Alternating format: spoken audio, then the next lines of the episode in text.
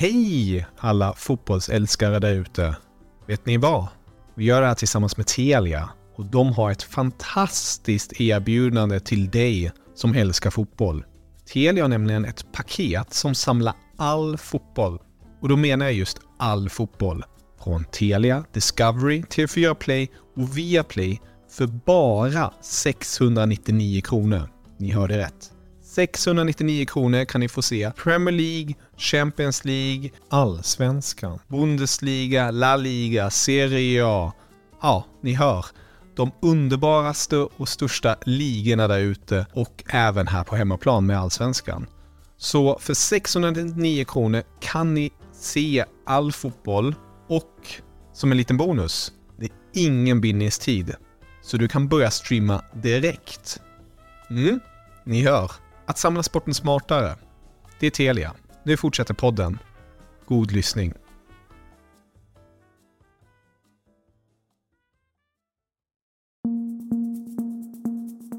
Just nu Allsvenskan, det är tisdag den tolfte december. Jag heter Andreas Sundberg och med mig har jag från Göteborg Lukas Verdelin och från Malmö Erik Hadjic. Vi går direkt på, det är ju mycket A I K, vi pratade om A I K i podden igår också och nu uppges det klubben vara nära en första förstärkning inför tjugo tjugofyra säsongen. Det är den arton-åriga anfallstalangen Emanuel Gono från Liberia som enligt Aftonbladet ska vara högaktuell för, för klubben. Gono tillhör F C Kallon i Sierra Leone och beskrivs som en Edin Dzeko-typ som även är hyfsat snabb. Han eh, värvades av Kallon förra året från Muscat i Liberia och har även tidigare provtränat med italienska Udinese. Lukas, vad, vad tänker du om A I K och anfallare? Eh, ja, inte så mycket egentligen, men, men det är klart att kan man få in någonting ungt bakom, eh, bakom Pittas så är det bra, tror jag. Ja, det ska vara då nye chefscouten i A I K, Fredrik Wieser Hansen, som ska ha hittat spelarna. Vi har ju sett på hans eh, sociala medier att han har varit i, i Afrika på en del scoutingresor och sådär, så man gissar väl att eh, han har stått på spelaren där nere. Erik, vad, vad tänker du? En ung spelare här till A I K. Edin Dzeko-typ går jag ja. igång på ju. Jag förstår. Men ja, det är väl... Vi har ju pratat om det tidigare. Liksom, det ska bli intressant att se vad A I K, hur mycket de kommer förändra i sin anfallsuppsättning. Så det är klart att det kommer hända saker. Och det, här, det här låter ju spännande. Vad är en Edin Dzeko-typ som även är hyfsat snabb? En eh, ballerina-typ med längd och fysik, så skulle jag säga. Det var han kanske inte i början av sin karriär, men det är ju en, eh, ja, en, en, en center med bra fötter helt enkelt. Vem vill inte ha det? Exakt. Vi byter från A I K till, till Djurgården, höll jag på att säga när jag ser namnet Per-Christian Bråtveit här, men han är ju inte Djurgården. Han gjorde sin sista match där i, i klubben däremot tjugo tjugo. Efter det har han varit i fem andra klubbar. Han har varit i Groningen, Nim, Vålerängen, Århus och nu senast Odd där kontraktet går ut. Nu kan det bli ännu en ny klubb och dessutom en återkomst till Allsvenskan. Enligt Expressen är det som skriver att det finns intresse från Brommapojkarna och eh, Sirius. Är det klubbar som behöver målvakt? Eh, ja, B P känns väl inte som att de behöver förstärka. Egentligen har väl både Lukas Hägg Johansson och Filip Sidklev där, så att det låter väl lite överraskande kanske. Kanske om si- Sidklev försvinner kanske då? Ja, jo, så kan det vara. Eh, ja, Sirius har väl också ganska... Eh, välbeställt på, på målvaktsfronten. Men eh, ja, spännande uppgifter. Då kan det ju vara att han eh, ja, Tornander var ju borta i Sirius på slutet där och Mitov Nilsson eh, fick ju hoppa in. Så eh, det känns helt klart mer rimligt med, eller mer aktuellt så fall med Sirius än B P, tänker jag. Mm. Ja, jag håller med. Hoppas att han hittar en klubb som man kan ta till sig hjärtat och stanna lite längre kanske än de här korta Eh, korta perioderna i varje klubb som det verkar bli för honom. Um, Gazette van Antwerpen, belgisk media, skriver att eh, Elfsborgs tränare Jimmy Thelin inte längre är huvudfavorit till jobbet Västerlo, utan att det är en man vid namn Rik Demil. Även Swansea har ju varit ute efter Thelin, men Championsklubben har enligt Wales Online fullt fokus på Chris Davies som ju är i Tottenhams tränarstab. Lukas, du som följer Elfsborg så tätt som du gör, vad, hur tänker du om Thelins vara eller icke vara i Elfsborg? Ja, bra fråga. Han själv brukar ju inte vara sådär jätteöppen med, med sin framtid, så eh, det är svårt att veta om han, jag tror han trivs väldigt bra i Elfsborg. Eh, samtidigt som, som alla andra tränare så vill man väl testa, pröva vingarna någon annanstans och, och det tror jag Thelin också vill göra, men eh, jag, jag ser det nog inte som otänkbart att han, eh, att han tränar Elfsborg även nästa år faktiskt. Erik, visst vill väl klubbarna, nu kommer vi till en tidpunkt här snart där klubbarna väl vill ha, speciellt när det gäller tränare, då vill man väl ha ett besked, blir den kvar eller blir du inte kvar? Ja men verkligen så. Ja verkligen.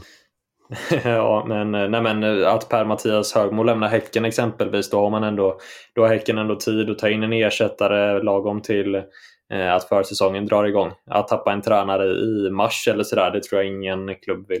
Nej, vad tänker du Erik? Ja, men un, ungefär skriver under på det att eh, ja, januari är väl okej att byta tränare när eh, försäsongen fortfarande är sin linda, men eh, efter det blir det ju såklart, det förvärrar, det kan ju förvärra saken för säsongsstarten.